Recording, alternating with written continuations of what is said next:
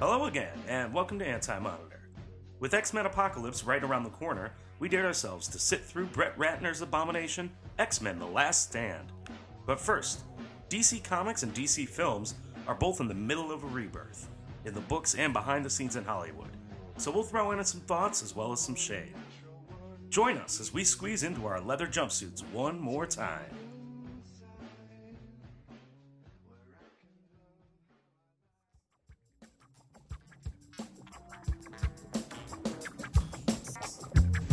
Gosh. Does that suck? Man, you are one pathetic loser. You're listening to Anti Monitor from DoomRocket.com. I knew it. I'm surrounded by assholes. I'm not even gonna dignify myself with a response to that. That's right. Welcome back to Anti Monitor, a place where we try to make sense of the senseless in cinema.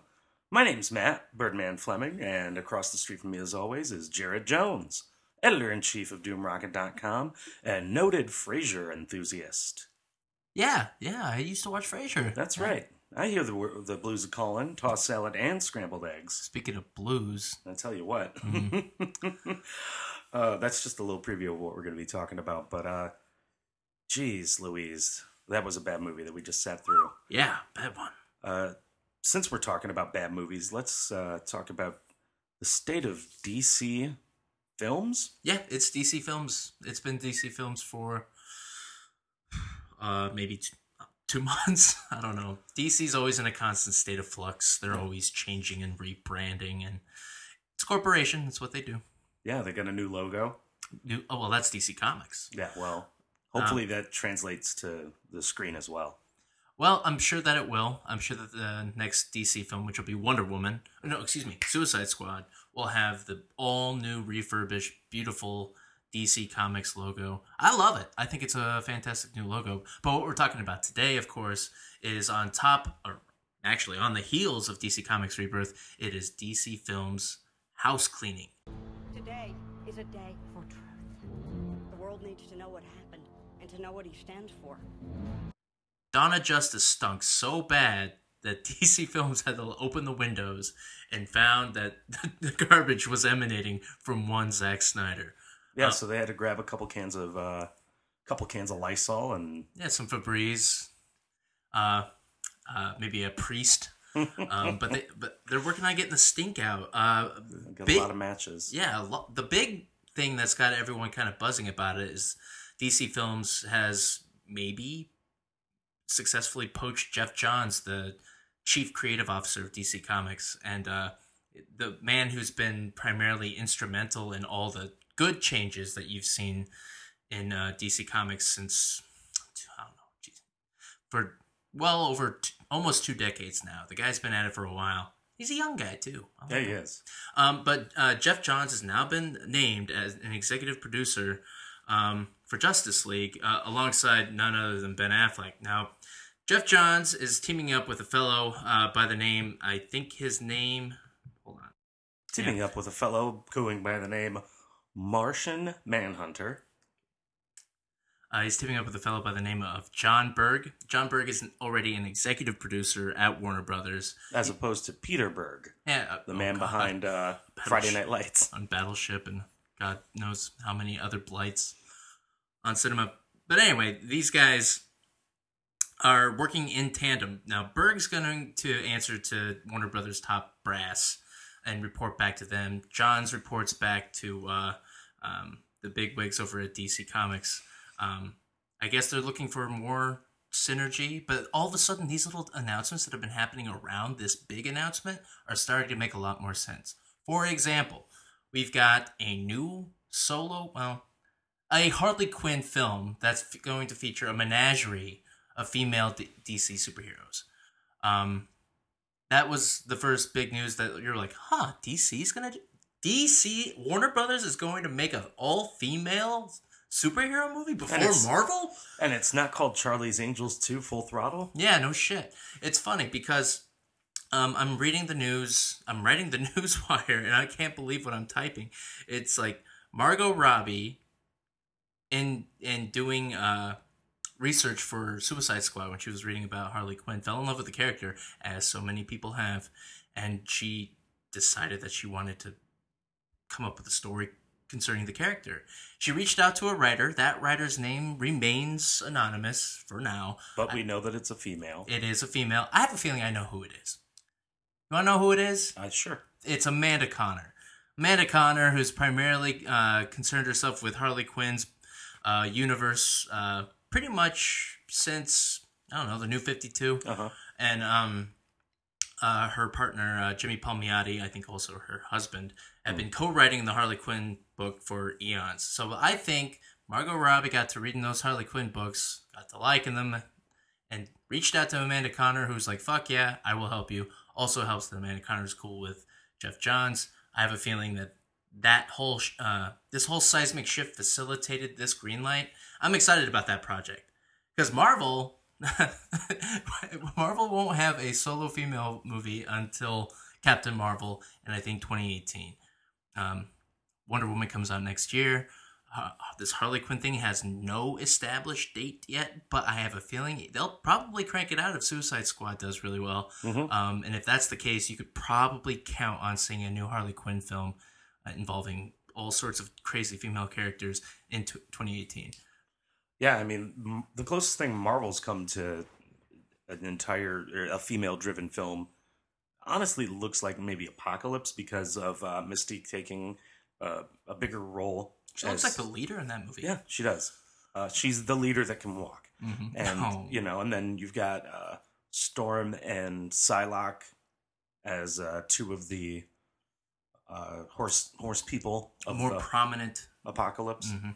I guess that would be true, but it's still not a Marvel Studios movie. Yeah, so it's like, that's right.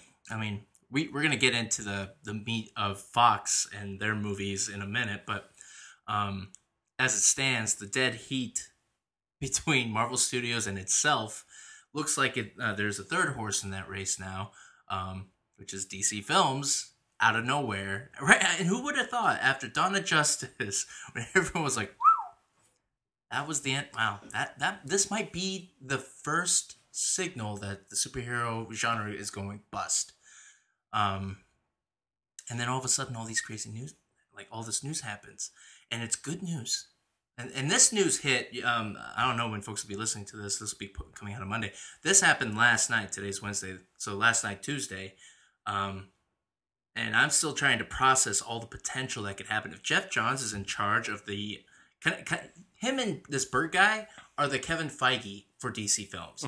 They get to chart the course now. It ain't Zack Snyder. As a matter of fact, Zack Snyder's name is conspicuously absent in all of this Hollywood Reporter's report. Um, yeah, I mean, it would be great if he was completely absent Yeah. from Earth. Yeah, that would be something. Um, as a matter of fact, the only time they mention Snyder by name is when they're talking about how poorly Dawn of Justice. I want to read this paragraph, if I may. Most of the time, though, uh, they don't refer to him by their name, by his name. They just re- keep referring to him as this asshole. You know, it's funny. I, I, I don't think I read that, but Hmm. Read Um, the paragraph. I'm going to. Uh, this from the report from the Hollywood Reporter, and I quote: "It goes." The muted reception of BVS from a box office and critical point of view is the flashpoint for the changes. I want to stop right there. Flashpoint of the changes. Whoever wrote this article is a DC dork, and I love it. The studio had high hopes for the movie, which pitted its top heroes against each other. The door was open for director Zack Snyder to be involved in shaping the look and content of the entire DC line, which is scheduled through 2020. But critics and fans ripped into the first pick, and especially Snyder, for perceived missteps, including its heroes' unheroic behavior and the dark tone. BVS, which cost at least 300 million, which is a light exaggeration, That's uh, to make, has gr- grossed less than 870 million worldwide since its March 25 release. Warner's has said the film will be profitable, but it was hardly the home run the studio had wanted. End quote. So go fucking figure. You make a movie about superheroes without superheroes. People go come into the movie expecting to see superheroes, and what they get are two, you know, emo boys slamming into each other to a really awful rock soundtrack. You remember the guitars in Batman vs Superman when like they're fighting and it's like all of a sudden it sounds like somebody queued up the theme song to Justice League Unlimited. It's like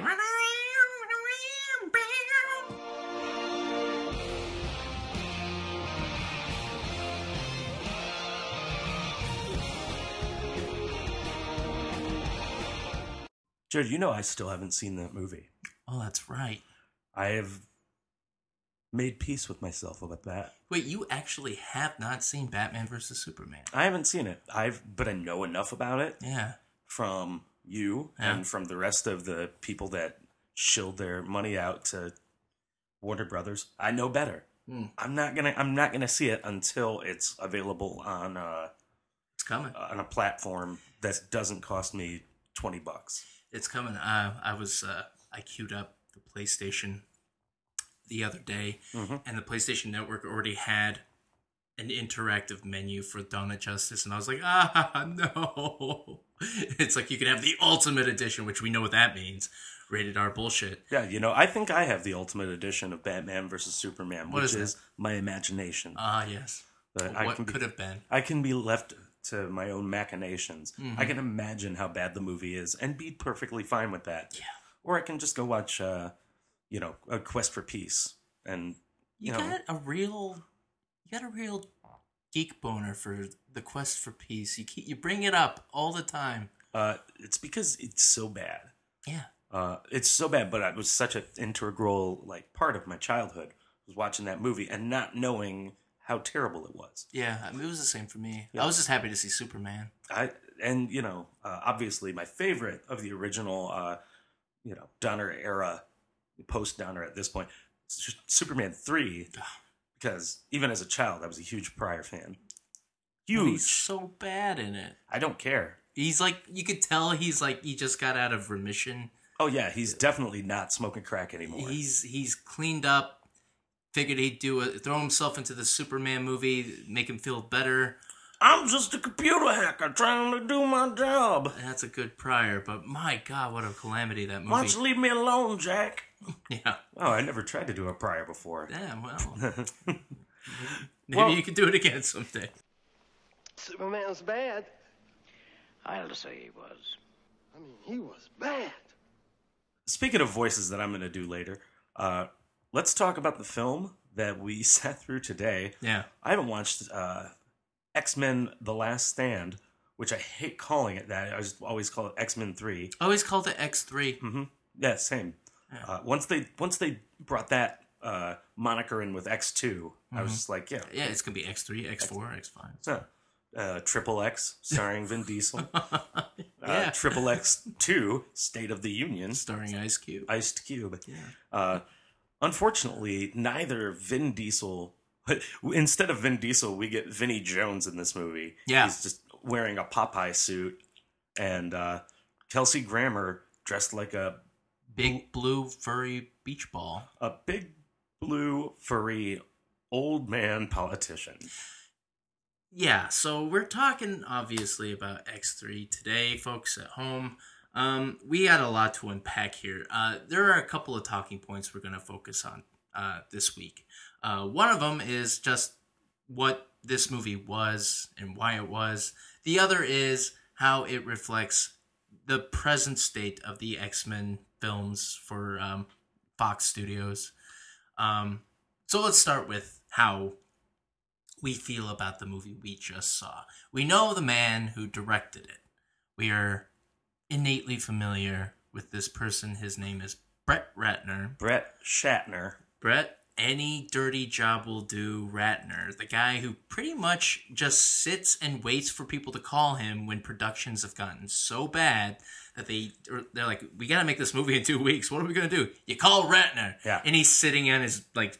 You know, pal- palatial estate, floating on a, a, a swimming pool. He's got his phone floating next to him, like in Better Call Saul. Oh, and a stereo's playing rock and roll hoochie coo on repeat. his big guts then- laying out in between like this god awful like Don Ho Hawaiian t-shirt. Yeah, but he doesn't have like a modern. He doesn't have an iPhone. He's No. got a block. he's a BlackBerry a guy. big, no, he he is a BlackBerry guy, but he's also he's got the big, you know, handheld. Uh, the, the the antenna that is retractable like this. yeah, that's right. Uh, floating there next to ring, ring, ring. Uh, yes, Brett. Uh, Brett, we need you. McG just passed out. And we can't get him to wake up.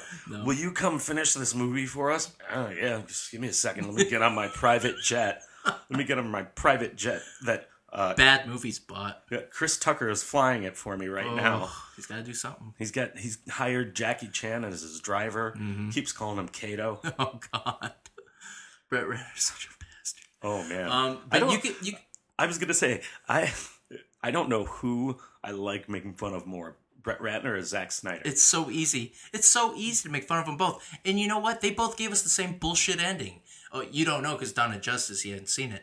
But uh, okay, spoilers if you haven't seen X three. Sorry. Um, and spoilers if you haven't seen have. BVS. And Spoil. No, listen.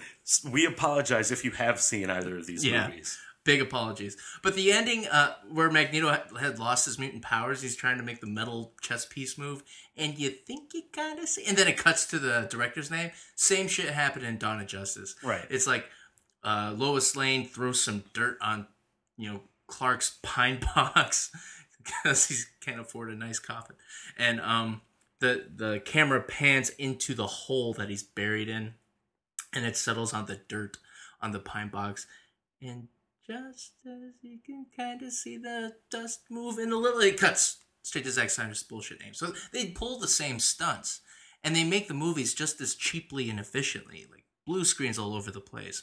Um, you knew we were in trouble when the movie began, X three, and they're in the danger room. Finally, the danger room. Wait, no, no. You skipped the real beginning. What's the real beginning? Uh, the most terrifying CGI ever created. I don't remember what you're talking about. Patrick Stewart and No. Ian McKellen as young people, No, I don't remember. where that. their faces are just kind of shaky, and the- it's like the uncanny valley taken back a couple steps. the uncanny X Valley. Ugh, it's ugh, it's so bad and so gross. I'm trying to willfully force this out of my brain. Why are you doing this to me, Bird? because it is forever haunting my brain. It's bad. It's, It's- so bad. We paused it a couple of times, like just to go piss or whatever. But like in that moment, like and you look at their faces and they're walking, and if you pause it, you can see the digital overlay of their faces, and it's bad. It hasn't fully rendered. No, yet. it's not. This movie It's- wasn't done. It's 2016, and the and the effects in this movie haven't rendered yeah, yet. it's this movie came out like you could like stick your finger in it and it's cold in the middle. That's this movie. And it's Like, still doughy. Yeah, it's this movie's gross. You can smell the the the gelatinous dick cheese of Brett Ratner all over this movie. It's I'm sorry to be so like disgusting, but that's what it makes me feel like to watch this movie is to know what kind of man Brett Ratner is. You see uh, paparazzi photos of him scratching his balls while he's sitting on his Maserati, and not like over the pants either. His hands are in his pants. This guy's a piece of shit. I'm slandering him right now because I know he'll never hear it, but damn that guy. He makes me so mad. And then he gets to make X Men. Because why? Uh, because Bryan Singer had to go and make Superman Returns. Which, funny enough, these two movies, and we mentioned this before, came out the same year, the same summer. Yep. So it's like, it was a bewildering time for comic book fans. We didn't know where our uh, passions would lie. Who won that summer? DC or Marvel? It would be DC now. But at the time, I think everybody lost. Yeah. I remember sitting in the theater uh, on the classic Wednesday night uh, Showcase Cinemas employee screening for this movie Mm-hmm. and sitting there dumbfounded. Yeah. And I thought to myself, thanks thanks a lot, Bryan Singer. You you took what was a red hot football Mhm. at the end of X2 and you passed it off to the slow kid. Well, the, to studio passed it to the slow kid. They, the the coach decided it was like, you know what? I got my nephew in from Tennessee. he huffs markers all the time. He he has a problem with eating paint chips, but he's sitting over there, and my my sister's gonna give me shit if I don't let him play. So here, here, Ralph.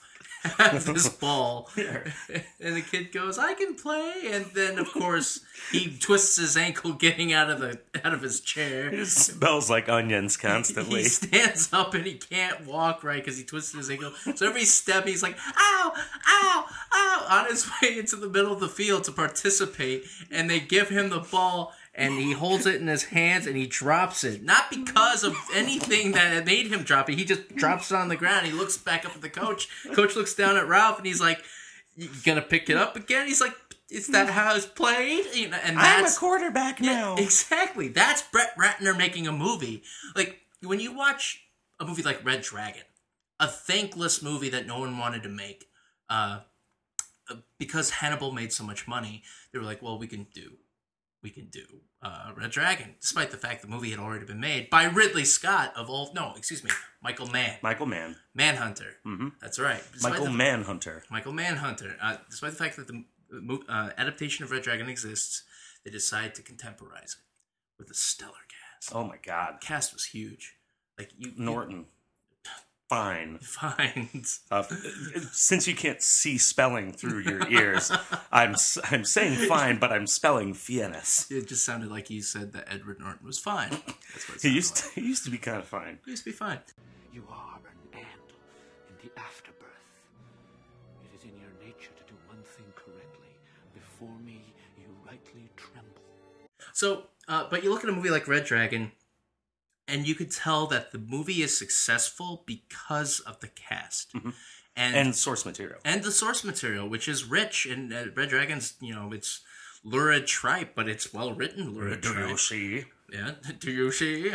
Um, but X Men: The Last Stand was like the most shattering dis- of disappointments because the tease at the end of X Two was so huge. I re- So huge. never ever felt that way before at the end of a fucking movie like anticipating the sequel so bad? Because back then we just didn't take that for granted. You know you got a sequel if you were lucky.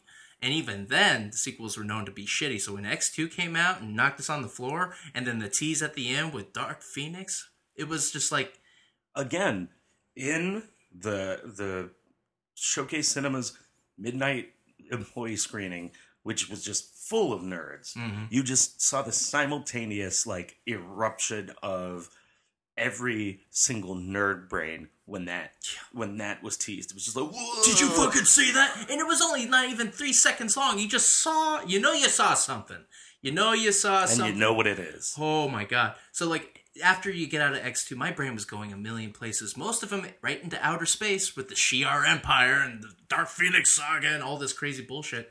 But um of course X3 is none of these things. So let's just pretend that the script was written before Brett Ratner became involved. I don't really know the chronology, but I can only assume that that had to have been the case because Brett Ratner doesn't strike me as a creatively intrusive sort of fellow. He just- he doesn't strike me as someone who's too into either writing or reading. Mm-hmm. So like uh he's got this script and he's like, okay, let's just do it. And you could tell the lethargy. Like each scene, each sequence just groans into the next. It's almost as if he can't be bothered to like film establishing shots. Um but he he does this recurring thing. And you pointed it out today. It's like why does he insist on doing the first person view? Like where he has actors stare into the screen at the audience and give their lines. It's like And then it, and then it cuts to the regular over the shoulder shot for the uh Yeah. the opposing person in the scene, and it's just like, what? What? I don't. I don't. Why are you doing this? I'll tell you why. Because this guy saw The Silence of the Lambs once and watched Jonathan Demme do it, and he's like, if Demme can do it, I can do it. Problem was is that Demme was a master of his craft. I don't know about anymore, but back in those days when Silence of the Lambs came out, you thought you were looking at some next level operatic shit, and you were. Brett Ratner looked at it and said, I could do that too. He, I mean, I made Red Dragon. I could probably do. I could probably make an X Men movie into a Silence of the Lambs type movie. and he and, and he kind of in a way did because he brought in that one guy who played the one dude in Silence of the Lambs who like is like the uh, the, the the warden or whatever the, the the asylum that Lecter stays in, and he recast the same actor for Red Dragon, despite the fact it was a prequel and he was markedly older. Um, so he stuck him in the movie. As a matter of fact, he's sucking a lot of people in the from the '80s in this movie. He had Bill Duke. Yeah, Bill Duke. It's the second time we've talked about Bill Duke within the course of a month. At least Yeah, I, I, I actually, and I got to write about Bill Duke a, a couple weeks ago too. You did because of Commando. Commando. Uh, Bill Duke, who I said during the movie, I said, someone get 1 800 Collect to sponsor this film because Bill Duke is phoning it in and he's not paying for that call. You got Michael Murphy, who played the mayor of Gotham City in Batman Returns. He plays. Oh, uh, that's where I remember him from. Yeah, he he plays Warren Worthington Jr. Whoa, that's a tough name to say. Warren Kenneth Worthington Jr. To be exact. Yeah. Um. Uh, obviously, the Angels. Angel Dad. father, Angel Dad. Um. Then you got R. Lee Ermey, In a, in a vocal a cameo vocal as, cameo. as Drill Sergeant telling Guys to pack plastic Get your- needle darts. get your get your X-Men guns and we're going to go cure some mutants. It's peculiar because you know he wasn't in the room. That means Brett Ratner like drove over to R. Lee Ermey's house in Hollywood and like said, "Hey, talk into my phone. Just read the line into my phone. It's gonna be fucking awesome. Just read it." Hey, you know what would be funny is if we got the guy from Full Metal Jacket to do this voice part. That'd be funny, huh? You know what? I wonder how Brett Ratner eats peanut butter. Is With he his like? fingers. Well, no, I don't see him with fingers. He doesn't strike me as like a full louse.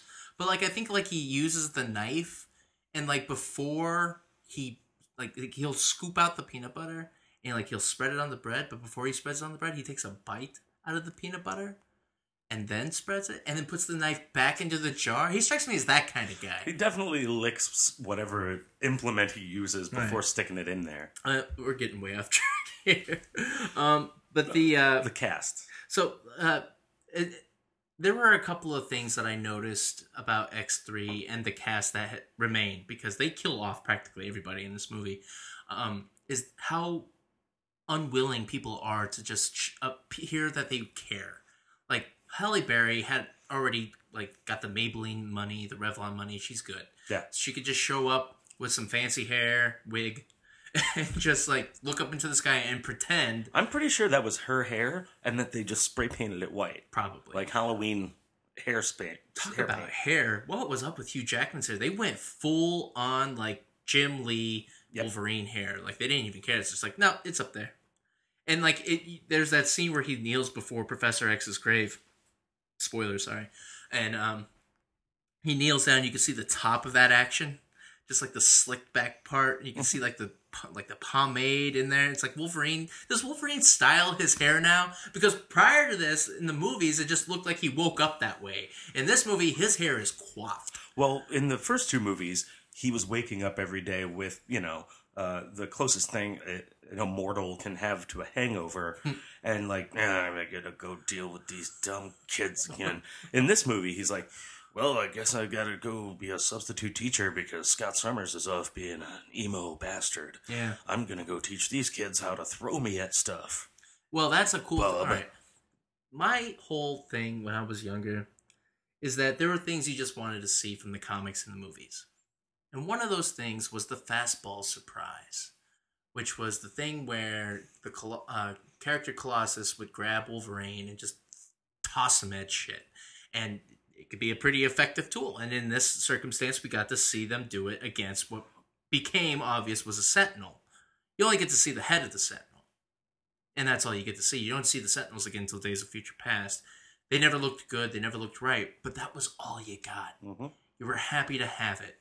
There were morsels, and you were grateful. We were all a legion of Oliver Twists back then. All we we were just pleased to have the porridge until we found we could have some more. hmm And then found out that someone had been sticking their fingers in our porridge. Now, the X Men themselves really, really bugged me because uh, Rogue and Halle Berry's Storm are like the two sides of the same coin when it comes to accents.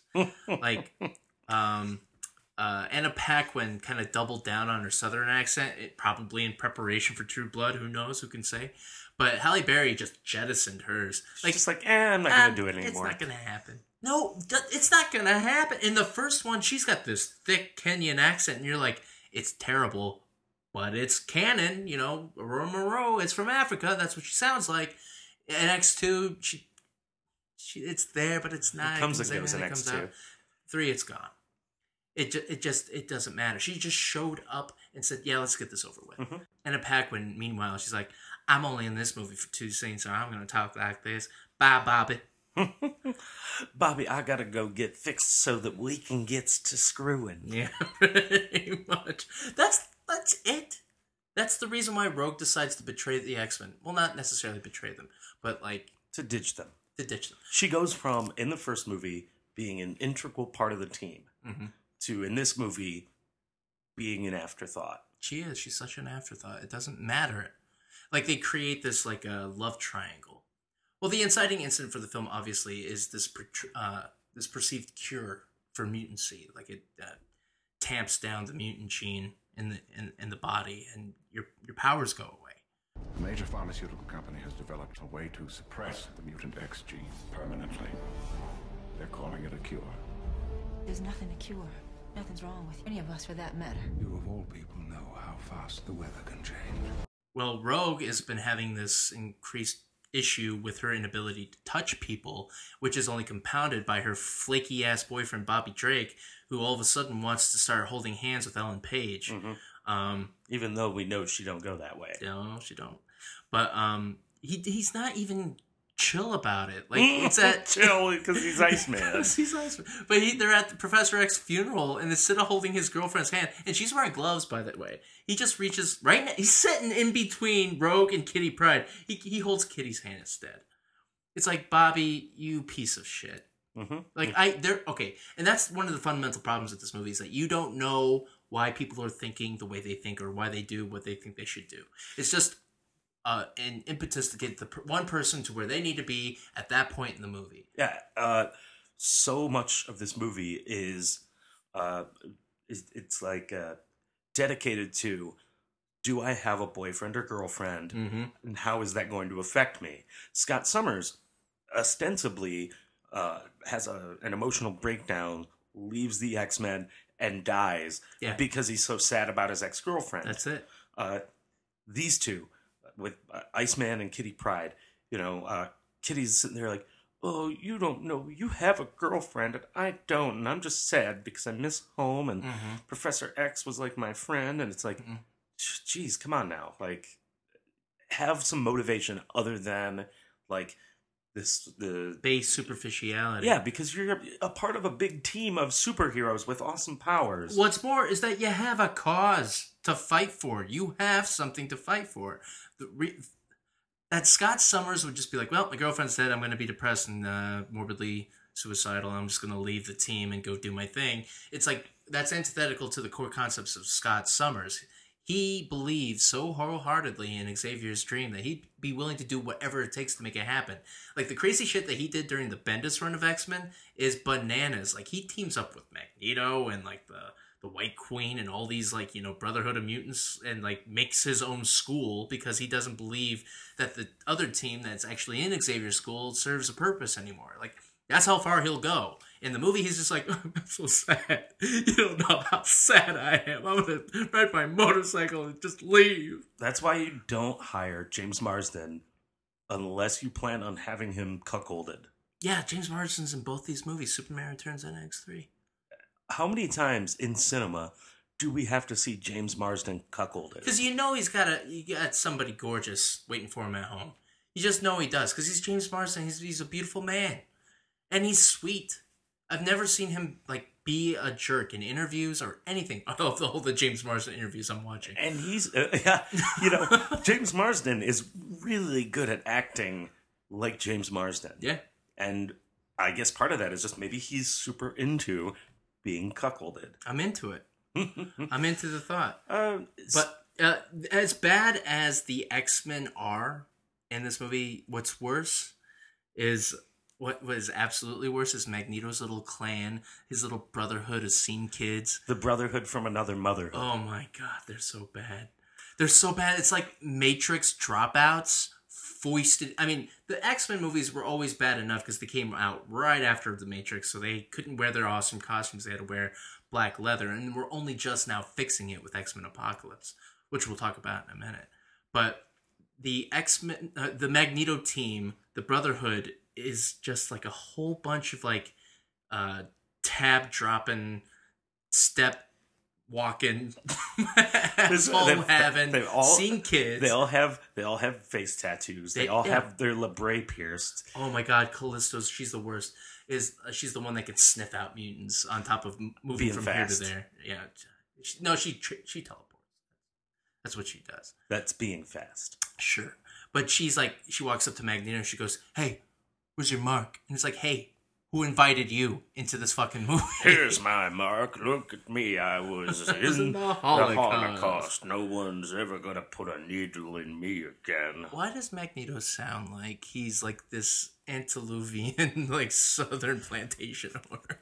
He Magneto in this movie, Sir Ian McKellen decided to bring as much gravitas as he could muster. Oh my God, he while looks- probably nursing half a buzz. he had to have been stoned for most of this movie because there's moments where like he's clo- there's the shots right on his face and he's interacting with one of these fucking kids and he just looks at him in a way it's just like I The only question is will you join my brotherhood and fight? Or wait for the inevitable genocide? why am I I'm 85 years old, and I'm playing. I'm playing a character who can play with metal. we Brett Ratner uh, because they all hide out in the woods with all these tents Yeah. and stuff and like they like they're hiding in the trees. Brett Ratner stuck Sir Ian McKellen in Gathering of the Juggalos. That's what happened. Yep. That was the movie. That was X three. Yeah, they they're having a camping rave, which Yeah. which is what the gathering is. That's what it a was. camping rave, but with more clown rap. So that stupid speech that he gives, "We are the cure," and everyone's just all like, "Yeah." And then he says, This song's called Friday. I'm in love. Every every time in this movie, someone's talking about the, The cure, Cure. I'm like, "Oh, word." come on, Brett Ratner. This there's so much cliche in this movie already. We couldn't get a Robert Smith cameo as like a mutant that He, he would have fit in just fine with the kids down there because it reminds me of that scene in Matrix Reloaded when like Morpheus is giving a speech to Zion, and then he's like, "All right." Now let's get pissed, and everyone starts throbbing to dubstep and like starts like rubbing their nipples on each other. yeah, they're having they're having a, a rave at the middle of the world. that's just one of the few examples of Brett Ratner showing restraint because you know he could have shown that if he wanted to. He cut he cut the scene right at the moment where you know that could have gone down. You know, a bunch of you know mutant on mutant loving. We should we should have probably checked uh, deleted scenes for that. See if that if that ended up on the cutting room floor. What a bad movie. So let's uh, move on to the current state of the uh, Fox uh, uh, X Men movies because X three is actually far more important than I thought it was, and when it comes to fixing things in this franchise, because as we know, Dawn, uh, um, Days of Future Past went out of its way to fix all the problems with X three, right? Uh, almost all the problems. They still didn't undo the Juggernaut. Don't you know who I am? I'm the Juggernaut, bitch! They also didn't address how Bill Duke became Peter Dinklage back in time. They both play Bolivar Trask. Yeah, no, I'm I'm sorry. so Peter Dinklage No, no, listen, grows listen. into Bill Duke. I want real quick. I want any human to try to parse the sentence. They didn't explain how Bill Duke became Peter Dinklage in the past. Mm. Because that's the kind of shit that they cooked up for this. They That's said so bad. And you know what? I love I love the Dinks. You as, do. as You- they call you- them, you the. Dinkles. Yeah. Uh, you didn't necessarily have to have him as uh, Bolivar Trask. It was stunt casting. You could have you could have gotten Bill Duke. Bill Duke's not doing anything. Yeah, but this movie takes place like what, thirty years, forty years before this movie? Yeah, but I mean, put Bill Duke on a treadmill. He's still gonna lo- he'll look like he did in Predator. That's true. He looked like he didn't age a fucking day. Yeah, just a little punchier. Yeah, but But so yeah, the Days of the Future Past retconned a bunch of problems that this movie brought up. Yeah. But um, I think what's funny is that it caused what I'm perceiving anyway is a temporal flux where characters that were in the future or the present got shoved back in the past because X3 has Psylocke in it. She's in the movie, the girl, uh, girl with the purple hair. Uh, sh that's Psylocke. Yes. And yet Olivia Munn is playing Psylocke in X Men Apocalypse, which takes place a full 20 years or 30 years before The Last Stand. X Men Apocalypse takes place in the eighties, right? Right. So that's how they're doing it. Is Mhm. uh, Each- first class was the 60s, Uh-huh. 70s for uh, Days of Future, Days of Future Past, and then 80s for Apocalypse. And so the next then- movie purportedly takes place in the 90s, but also in outer space. So and is going to be New Mutants, right? Uh, well, no, the New Mutants is happening anyway. Uh, Fox is shoving out as many X Men movies as they can possibly get out of this. Fortunately, the X Men saga does have all these books that they can adapt, Mhm. so they're in a good spot. But New Mutants is going to happen. I hope they have that Negasonic Teenage Warhead from Deadpool. She was awesome. She ruled. She totally ruled. And any uh, any X movie that comes out in the future Mhm. has to implement the Deadpool uh, Colossus. Yes. because seeing the Colossus in this movie Oh. just made me mad. Such a non-entity. And you know, it's funny because he was cool as like a little gimme in X two. Yes. When like they're he's helping the kids and all of a sudden these soldiers start firing and he turns like steel and he's like, and then he turns to Wolverine. He's not an actor. You could tell Bryan Singer hired this guy because he's pretty. And he turns to uh, Hugh Jackman and he goes, "I can help you." Hugh Jackman's like, "Uh." You help them. it keeps going, but um, He Daniel- doesn't even he doesn't even go metal in this movie. he does a couple times. Oh, I missed it then. He did it in uh, the Danger Room, um, and then he did it again at, at the Last Stand. Um, the actor's name is Daniel Cudmore. He was hired because he can lift TVs down hallways. That's Mhm. the only reason why you could see this guy in the movie. Daniel, don't act no more. Yeah, I don't see him in anything anymore. Maybe that's for the best, though.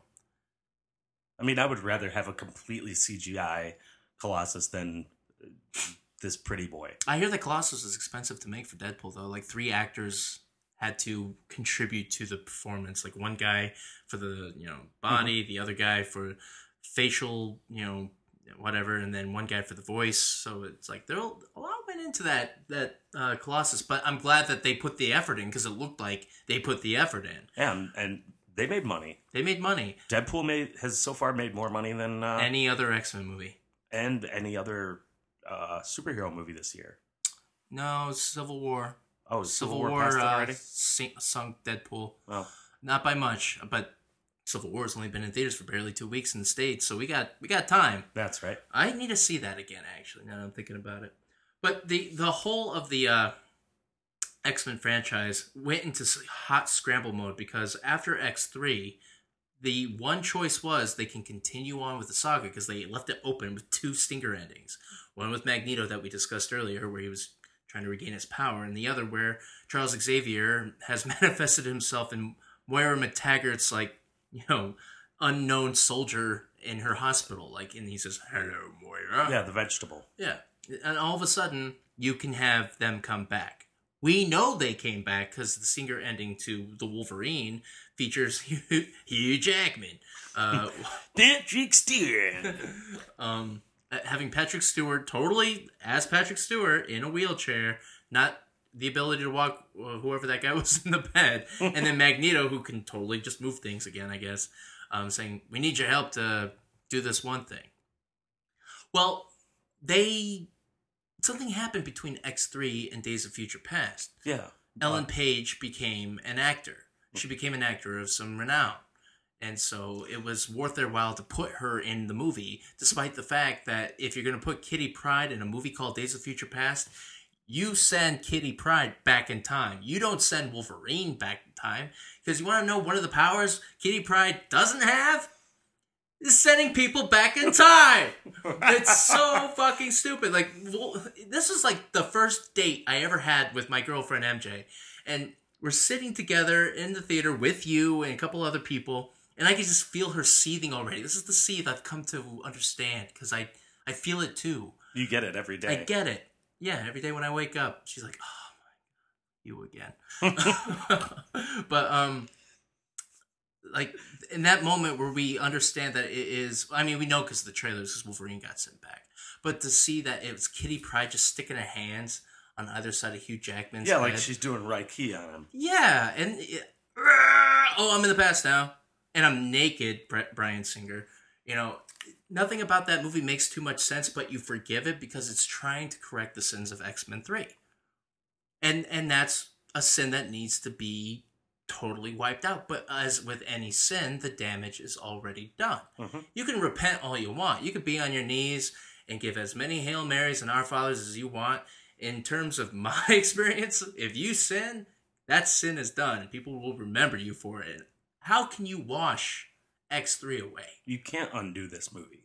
Days of Future Past tries so hard, and they do it even when they willingly acknowledge that that's the sole function of this movie. Because at the very end, who do you see walking down the hallway? Good morning, Logan. Kelsey Grammer as the big furry blue beach ball. There he is. Can we talk? Can we talk real quick? Yeah, about let's have a talk. Kelsey Grammer was Yeah. someone's first choice Mhm. to play Hank McCoy. I don't think it's a bad one. We few, we happy few, we band of brothers. For he who sheds his blood with me this day shall be my brother. Kelsey Grammer's a self-appointed intellectual. You know, he's got the voice at the very least. He was sideshow Bob. I I love the sound of his voice. I and as you said earlier, I did like Frasier, and I love Cheers. Yeah.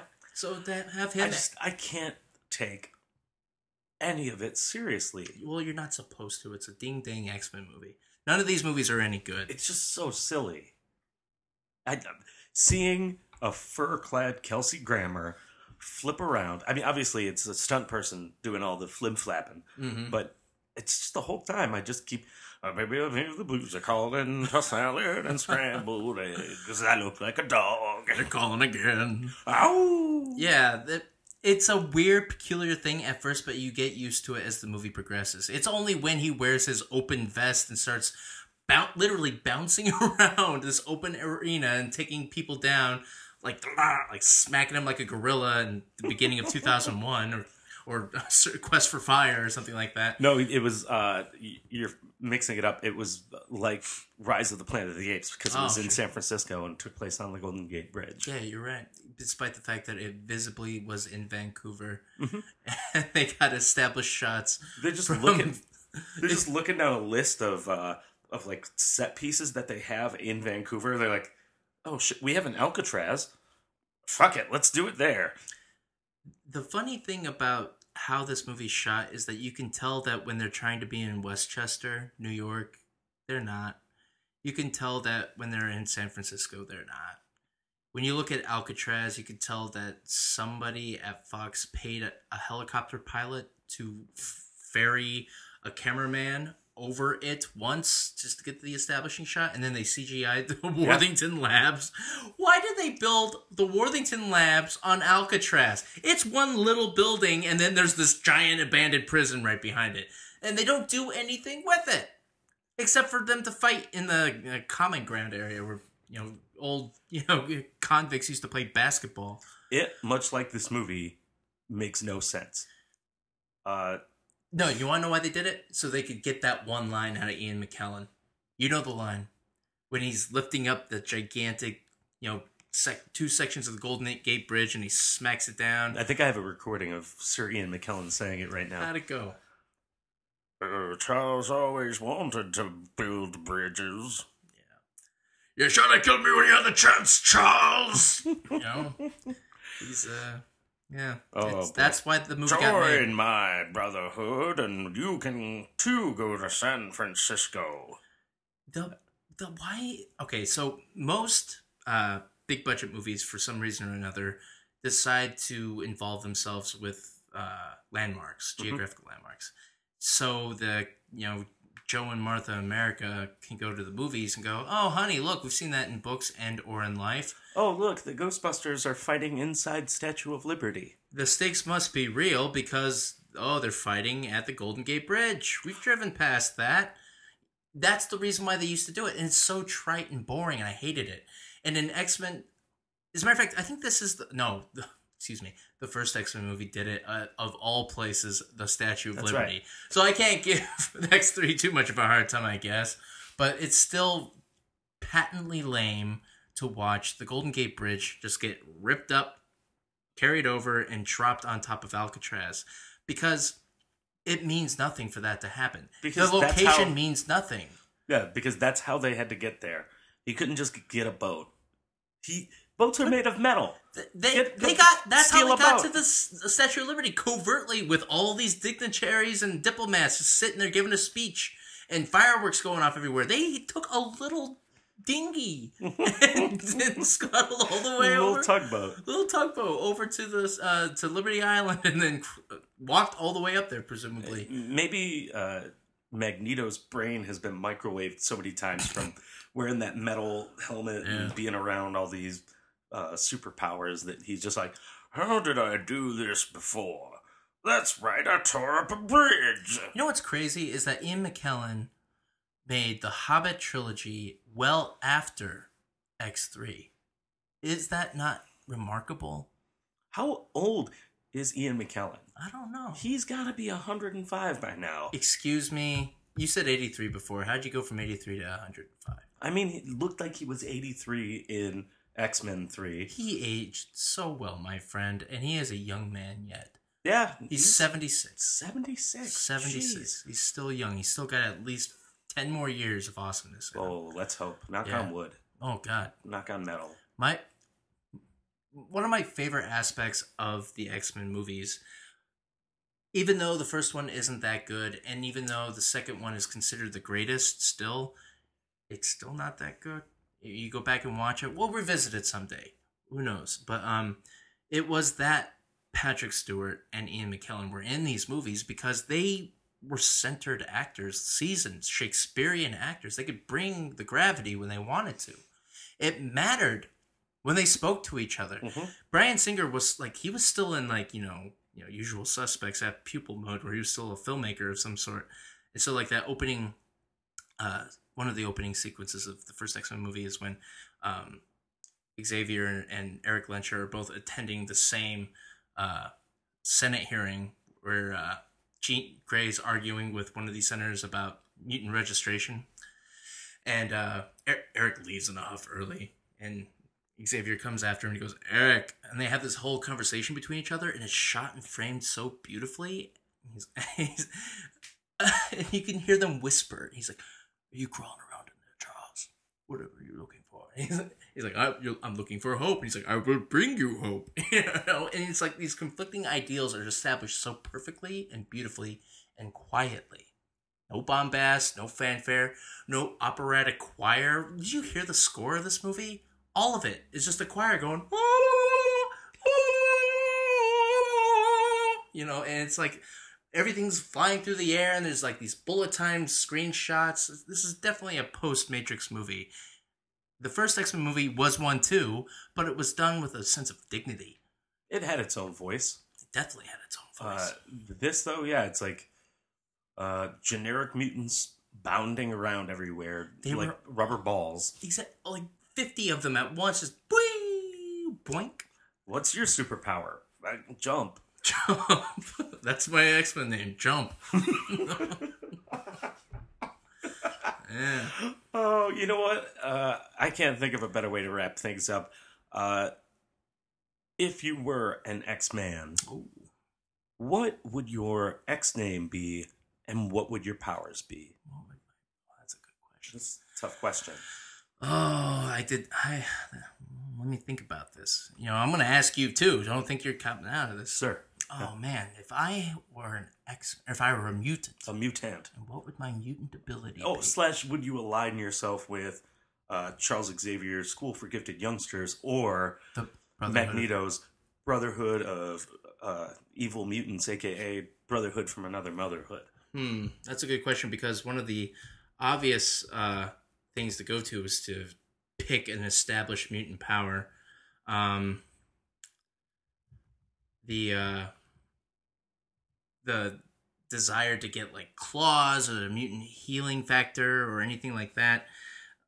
I would have to say I'd have to go outside the mode. My mutant power would have to be uh, dimming the lights whenever I walked into a room. Every time I walk into a room, I don't like the lighting. I either it's too bright or uh, it's too bright. Uh, so would your would your mutant name be the Clapper? Uh, Because that's basically what you're saying. You wish every room had a clapper in it. Um, well, to answer your question, my name would be Dark with an H in it. Oh, It's like the and a Q at the end. D H A R Q. And fuck the uh, And the- every the time you school have- for the gifted, and fuck the Brotherhood of Evil Mutants. I would be in the Hellfire Club. Okay. Yeah, you can ha- you can eat that. That's my power. That's my name. That's my affiliation. Now, what's yours? Go. Uh, my superpower would be uh, very strong, very, very, very good at jumps and running. Uh, and my uh, and my, my So you'd my- be a gymnast. I no, I would be like a skilled acrobat with uh, advanced strength and uh, agility. So you'd be Spider Man. But I wouldn't. I wouldn't be affiliated with a spider. Wow. I would just be very good at most things.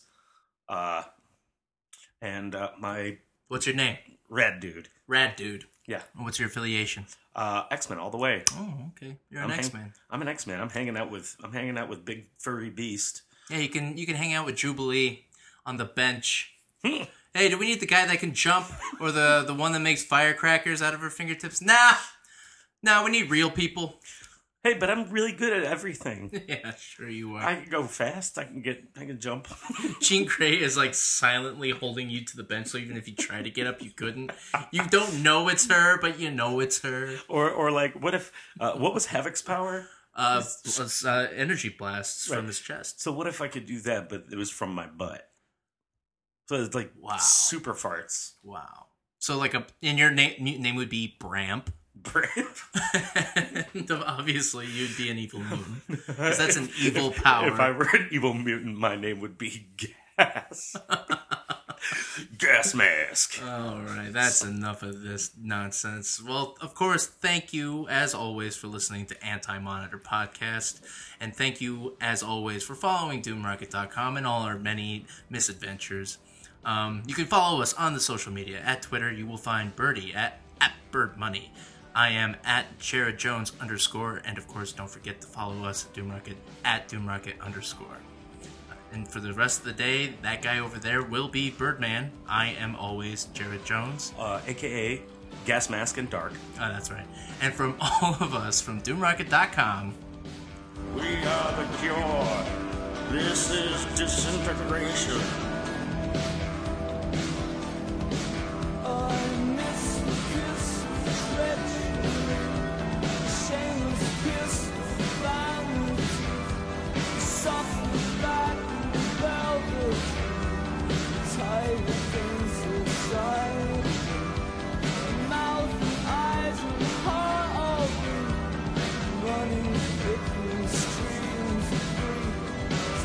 life starts. Just let go, don't hurt